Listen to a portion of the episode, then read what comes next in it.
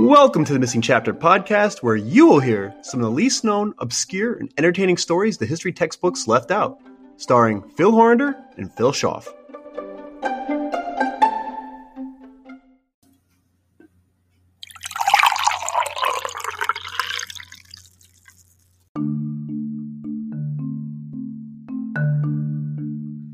I ask myself the same question every morning when I wake up and every afternoon I drive home. Our sons inquire about it when I pull in the driveway, and my wife requests an answer when I walk in the house. What's for dinner? The answer to this question can be an easy one, or one that causes me to rack my brain. It all depends on whether or not one of us has gone grocery shopping. Ah, the magical world of food. Today, we often take it for granted, a luxury at times going to the grocery store and having a seamlessly endless array of foods to choose from. Or a chore other times, having to find the time to make a list, locate every item on it, and wait in line to pay. Regardless, the food we eat, the way it's packaged, the manner in which it's processed, and how it makes its way from field and farm to grocery store and market, all the way to our dining room tables at night, are often overlooked and might just astound you, amaze you. Surely, without this technology, our lives would change drastically.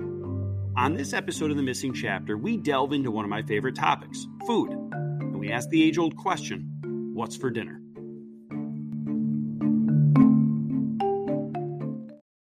This episode is brought to you by Reese's Peanut Butter Cups. In breaking news, leading scientists worldwide are conducting experiments to determine if Reese's Peanut Butter Cups are the perfect combination of peanut butter and chocolate.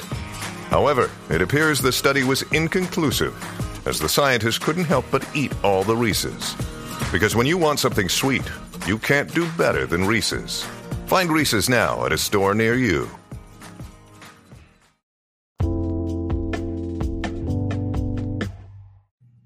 Welcome back to another edition of the Missing Chapter podcast. I'm Phil Horander here with Phil Schaff. We are sitting down to a nice warm cup of Utica Coffee Roasting Company Southern Pecan, which Phil, you said two minutes ago.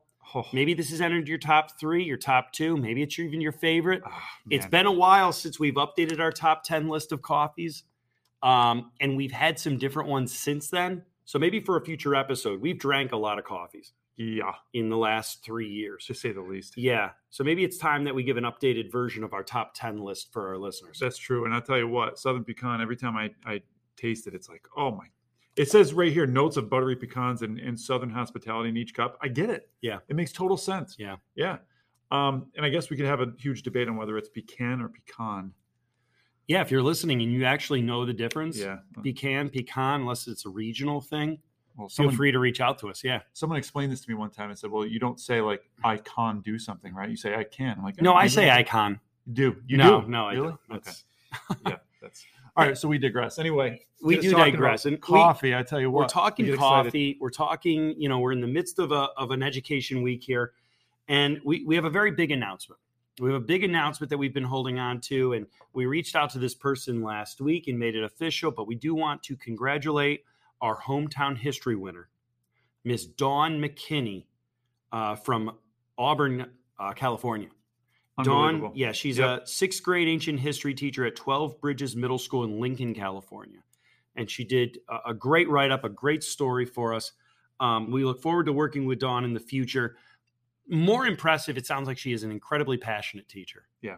And um, and she enjoys sharing stories from the missing chapter with not only her coworkers but with her class. So we'd like to be able to integrate and integrate her class into our story as much as we can. I think that's kind of our plan for things. And because we we are obviously teachers, and because we've had family members who are teachers, mm-hmm. parents mm-hmm. who are teachers, uh, you kind of you, you get the the passion for education, you get the passion for kids when you talk to somebody. Right. And, and Dawn was one of those people. So her write up was was phenomenal. So Dawn, if you're listening, we are so excited to uh, to have you on board.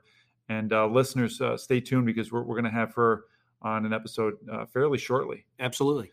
Yeah. Um, it's some you know let, us talk about that for a second too because it, it, it blows my mind that uh, we here in upstate new york have fans across the nation it, it's it's awesome it's refreshing we got a uh, a random email from uh, a, a, missing chapter listener a, a, rookie if you will yeah but yeah. i tell you what he said he he binged all three seasons um, and what he said verbatim was that it got him through his 12 hour shift And to Robbie Secker, if you're listening, my man, thank you so much for the email. Uh, he's out of Wisconsin. Yep. And uh, we uh, we really appreciate you taking the time to listen to our stories and and um, keep the history tradition uh, going. Yeah, thanks again, Robbie. And Robbie had a great idea for a future episode that I think definitely has some some legs to it. He was he wanted us to to maybe look into Native American names of towns and villages and cities and their true meanings, which us in Canajoharie, There you go. I think that's a great idea, Robbie, and, and that's something we'll definitely uh, take into consideration and, and think about. We hey, we're going to be doing this for a lot more seasons, guys. Let's hope anyway. Yeah, let's keep so it going. somewhere down the line, I think that ha- definitely has some uh, some possibility to it. So Phil, let's let's get into this episode because I'm sure the title uh, has encouraged some people to click. mhm. Um, I we say this all the time. I don't know anything about this other than what you've recorded in the intro. Uh, really excited. So take it away.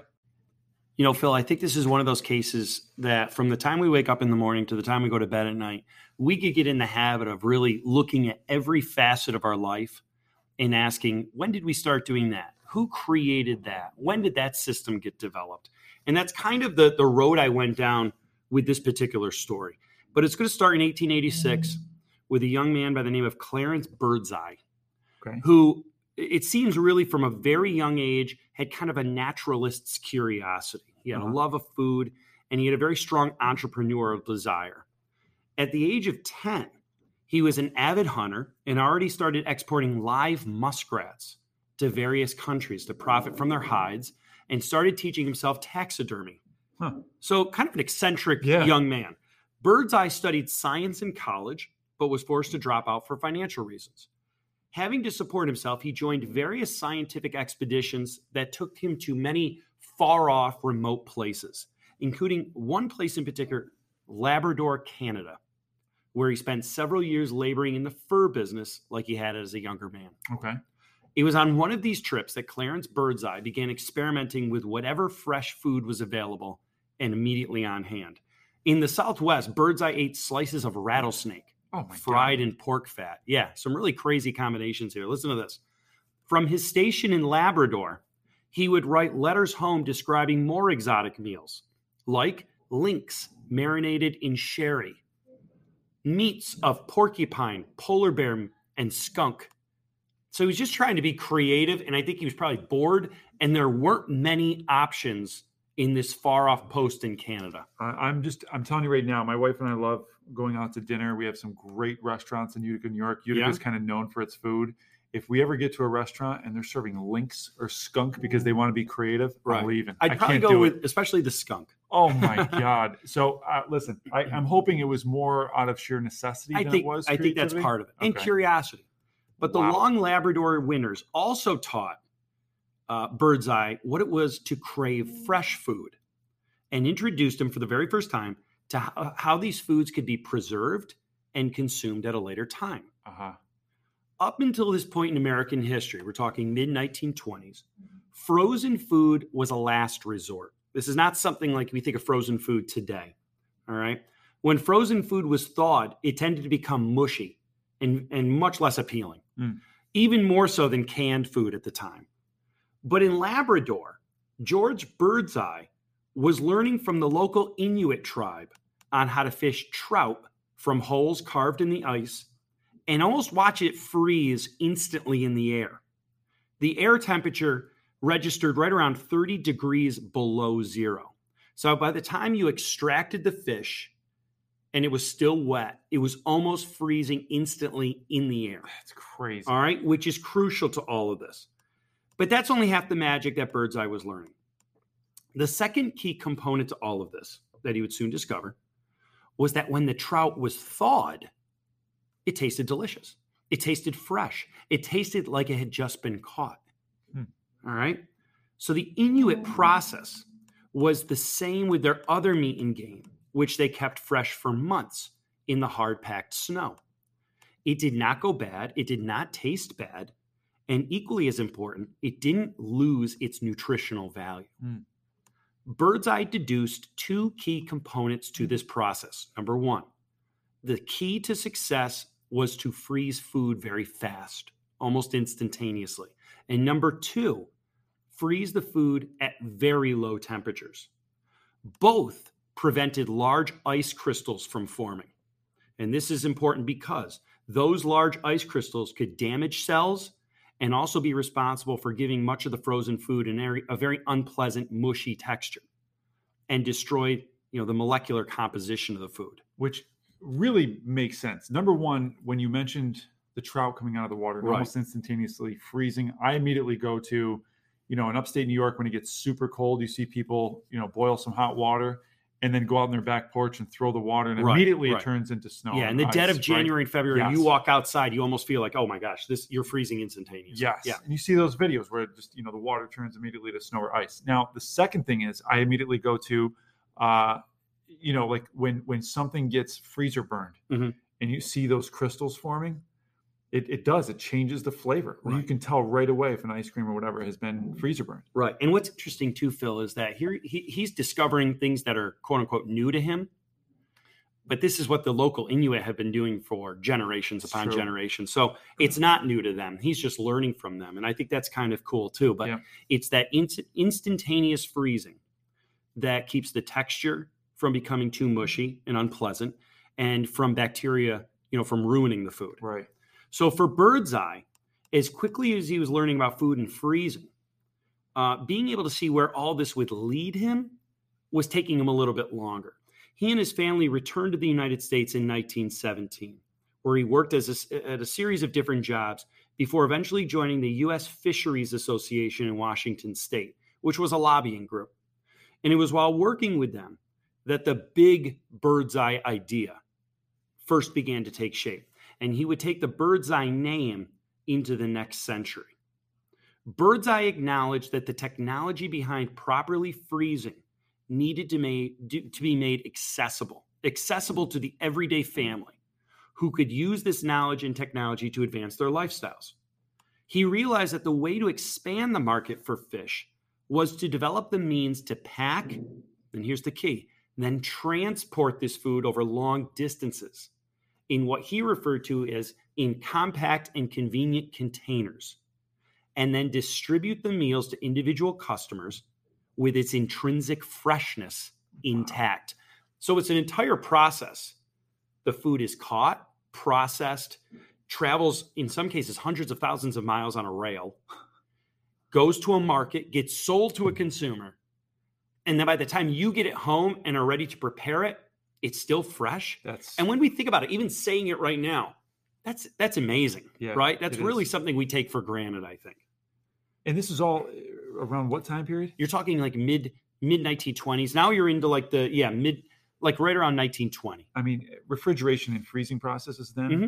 are are at its infancy. Absolutely. And that's going to be really crucial to all of this because people buying into his technology and what he's telling them will happen is completely different than what you might anticipate. Right.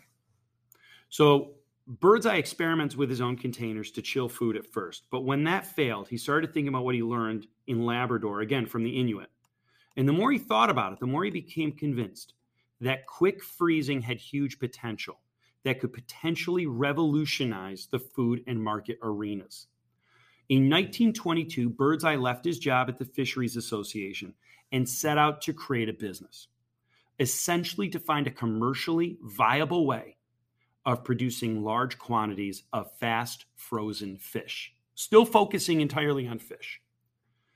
Even if he didn't pioneer the actual freezing, Birdseye had to pioneer most everything else in this process, which included everything from the boxes he packed the fish to in to the machine that froze them and everything in between, from waterproof um, inks and glues to scaling and filleting machines. All of this stuff had not been invented yet. The entire process from start to finish was all connected. And if an error existed in just one step, it would doom the entire process. So here's something I, I just got to mention. Yeah. What, as you're talking about this, all I'm visualizing, I'm visualizing mm-hmm. a lot, but as I'm visualizing, you know, this process of, of choosing all these different things, my wife and I order HelloFresh every week. Yeah. We have three meals that come, you know, and it's it's named HelloFresh for a reason. It comes fresh. It's in a box. It's got packaging. They change the inside of their packaging all the time because I'm sure they get complaints about this Right. isn't fresh, this isn't fresh, this spoiled, whatever. So I I mean, they're constantly evolving, and this is 2022. Right. So for this guy to figure this out using Inuit practices from centuries ago, Yeah. that's and and That's you know, remarkable. Phil, we we shop a lot at Trader Joe's, and it it- that's it's what's great about Trader Joe's is there's a lot of frozen meals. They're easy to make during like a school week, but it's it's so much taken for granted at my end. Like you Yeah. grab something out of the freezer, you open the package, you put it on the uh, stove, and it's ready in 20 minutes. And what you don't realize, every minute detail to this process had to be created. right. And like we think, okay, the food itself is frozen, but the packaging, the ink, the seals, those all had to be tested so that one piece of this, you know, formula breaks down, it would kind of everything would fail around it. We wanted to make sure that that didn't happen. the, another part of this that's so impressive is that I, I think there's an there's an old saying that um, you know the, the the pioneers are the ones that make the biggest mistakes, Mhm. right? The, the ones that really are are the trailblazers. They're the ones that make the biggest mistakes, but they're the ones that are remembered because Right. they are the, the trailblazers. For this for this guy to go through this huge process, this learning curve, to to fail a few times before he sends it out and still be that successful, and we're still talking early 20th century. It's a That's uh, yeah, and he's he's drawing on no real work from people before him. This is Right. all yeah, his original ideas and thoughts. testament to his his bravery, his courageousness, Yeah. his resiliency too. Absolutely. Yeah. And it really did revolutionize the food industry. So Birdseye started to realize a few things. The fish had to be frozen in small por- portions, both for speed and because he wanted to sell it to individual customers. Okay. He also worked to eliminate the small air pockets that, that were beginning to collect, primarily in, in whole fish, and that could harbor bacteria and lead to decomposition and food illnesses. Yeah. So a key step of, the, of his original 1924 process called for filleting the fish, which was an unusual thing to do in the 1920s, and it had to be done by hand. But this stage allowed the fish to be packed especially tight into small rectangular fiberboard boxes. All right. At first, Birdseye put these boxes into long metal holders that were immersed in freezing calcium chloride. But three years later, in 1927, he applied to patent his multi plate freezing machine. So he's taking all of these separate processes and realizing if I can create a machine that can do all of these, it'll be more efficient, it'll be more cost effective, and it's going to save us a ton of time. So, this invention, along with the process which went with it, became the basis of the new frozen food industry and remain the basic commercial freezing system for decades. Hello, everybody. Welcome back from break. Phil, love the story, and I, I'm going to say something that I've I've heard from some of our listeners, including some of my own family members. Mhm. I love the variety of our show. Sometimes, um, you know, I've, I've listened to a lot of podcasts. There's a lot of different uh, history areas where people become experts in a specific time period, and I think one of the reasons why we started this is because we love having conversations with people. We love really kind of the eclectic unknown stories, right? That's the whole essence Yeah, of our yeah. podcast. This is one of those things where I've never heard of this guy. I've never heard of, of Clarence Birdseye, but I'm going to remember him now. And, and this is the this is the part of of what we do here that I, I have so I get so much enjoyment out of. Now, as you were talking about this in, in, in the middle of the break, actually, I had this little epiphany where I I think of this guy and I immediately go to his last name, which I think is very fitting. Mhm. You know, the the the bird's eye, it's almost like he has this perspective. Why was he the pioneer of such a, a process that, you know, Right. other people have known, but he's the one that kind of, I don't know if you want to say commercialized it or, you know, Definitely he- perfected it. right? perfected it, right? I, you could say, you know, like Henry Ford didn't invent the car, but Mhm. certainly had uh, a way to to use it for the masses. Right. Could he essentially be the the Henry Ford for the the, the food processes? I, I, I And, and when you think about it, Phil, like I'm, I'm glad you said that because his work is in a different field, but like it's just as admirable as somebody who, you know, did anything else in the automotive industry, the space industry, all these, you know, glorified areas for right rightful reasons. But like you use his technology every day. right. Every single Yeah. day, this man's work, you know, is is literally in front of us affecting us how we live our lives. That's true.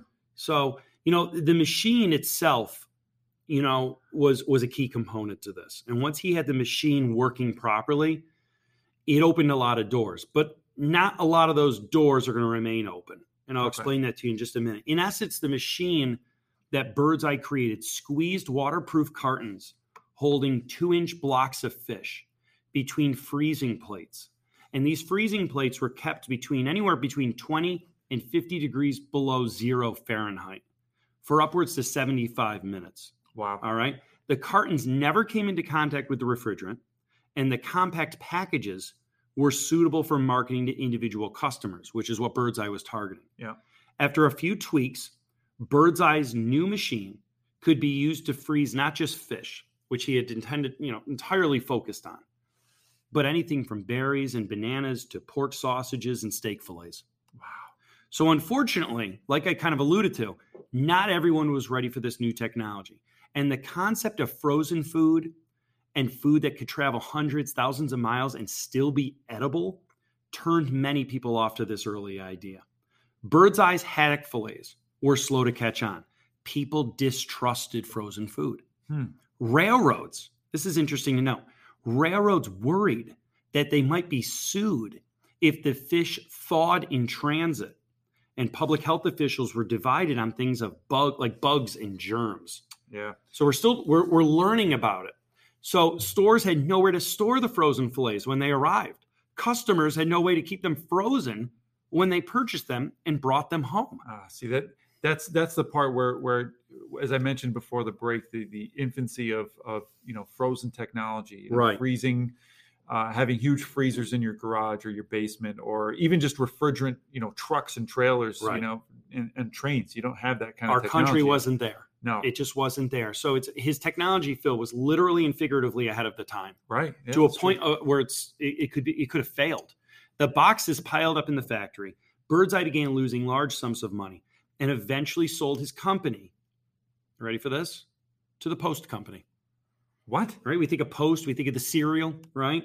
So to win over customers, Post had an idea. And this is one of the reasons Post is going to invest money and take a chance on this because at this point in the infancy, this could have failed. But Post had an idea, they had a game plan. They started with 10 stores, 10 stores in Springfield, Massachusetts in March of 1930. And they provided these 10 stores with display freezers, okay, ones Hmm. you could see into. Yeah. They put their staff through a three day training course and offered the food on consignment. Oh my gosh. All right. These included 27 different fo- frozen items um, Bird's Eye's original haddock fillets, porterhouse steak, spring lamb chops, loganberries, raspberries, spinach, and June peas advertised, ready, as gloriously green as you will see next summer. So they're really playing up on the fact that, listen, this stays fresh, this stays edible. You're going to be able to see it, which I think most of us agree, right? You open up a package of frozen food, it looks good. Right, It looks frozen, right. but it looks like freshly picked.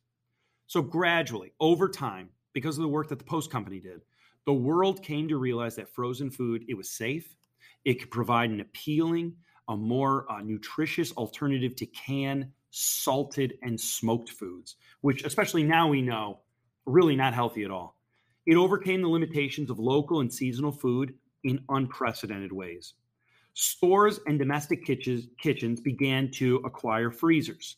Mhm. And the turning point, which, if you know history, was after World War II, Right. right? Frozen food got a huge boost. The baby boomers, you know, people building houses that wanted not just the amenities, but things that made life easier and more enjoyable.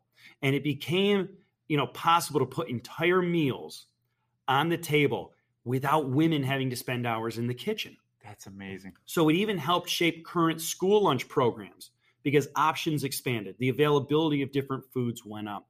But the Amer- it, it took the American family to change in order for his invention to truly come to fruition. So there was no going back at this point. And many historians argue that by modernizing the process of food preservation, Birdseye nationalized and then internationalized food distribution facilitated urban living, and helped to take people away from the farms, and greatly contributed to the development of industrial scale agriculture. You could produce more now because it wasn't going to go to waste. Right. People felt safer moving to cities because as long as they have a freezer, they could at least eat fresh. So there's no denying that Clarence Birdseye revolutionized not only the food industry, but Phil our civilization, which is amazing to think. He, the impact he had on our culture, right? The manner in which we live, eat, associate with one another has never been the same. So, all because of frozen food. This is this is unbelievable. I so a couple things. Now, you got to think the population of the world in 1920. I I haven't done a, a Google search yet, but I'm just thinking. Uh, let, me look it up here. Probably all right. So I just I just googled it. It's around two billion people, mm. and we're up to seven billion. Now you got to think for for a minute. That's a massive gap. Right. What an increase right. from from two billion to seven billion people yeah. in that amount of time in hundred years. Right. That's insane. Where they're living, what they're eating. And we always tell our, our students, listen, when you have food production goes up, what happens? Population, Population goes up. Goes and of course, food production goes down. It's a direct relationship. Population w- would go mm-hmm. down because food production is going down, and essentially people starve. How do you feed seven billion people? Right. You could effectively say that this guy, this unknown guy, had an indirect or maybe even a direct right. result in increasing the, the population. So he's not just changing people's lives, he's changing the, the trajectory of the world. Right. And you think about the freezing process, it, it was created for fish, it expanded into you know a variety of different frozen foods but that same process would would work its way into like the, medical field. Oh, being yeah. able to keep various you know vaccines and and medicines That's frozen. point. you know that technology it's intended for one purpose but the you know its success will lead to success in other fields as well. But i just find it fascinating it met the demands of the changing social culture. Yes. That women listen after world war ii their their role in the household changed. Right. They don't they're not going to be in the kitchen all day they have other things that they can and want to do right meals still have to be prepared quickly for a family and frozen foods you know enable that to happen what a concept yeah I never I never thought this was the direction that you were headed when you started this. Right. And this is this is great. And you know what else too? I don't want to go back, but I, I thought about the process of of him squeezing the water content mm-hmm. out, but still maintaining the flavor. Right. Because a lot of the flavor and you know is is in the the I don't want to and for lack of a better word, the juice of the of right. the meat. You know what I mean? and it's one of the reasons why they tell you not to to press on the mm-hmm. burger as you're grilling it, right? Because all the, the flavors in there, the good stuff, the yeah. good stuff, right? So he he found a way to get rid of the water content so it freezes properly at the same time, keeping you know the water yeah out easier said the than flavor done. in, right? You know what I mean? I I this is just a a very eye opening and a phenomenal episode. This well, is great. You. Yeah, and hopefully, as listeners, guys, when you're setting down to to dinner tonight, you're opening that bag of frozen vegetables or or whatever you're preparing. Think of Clarence Birdseye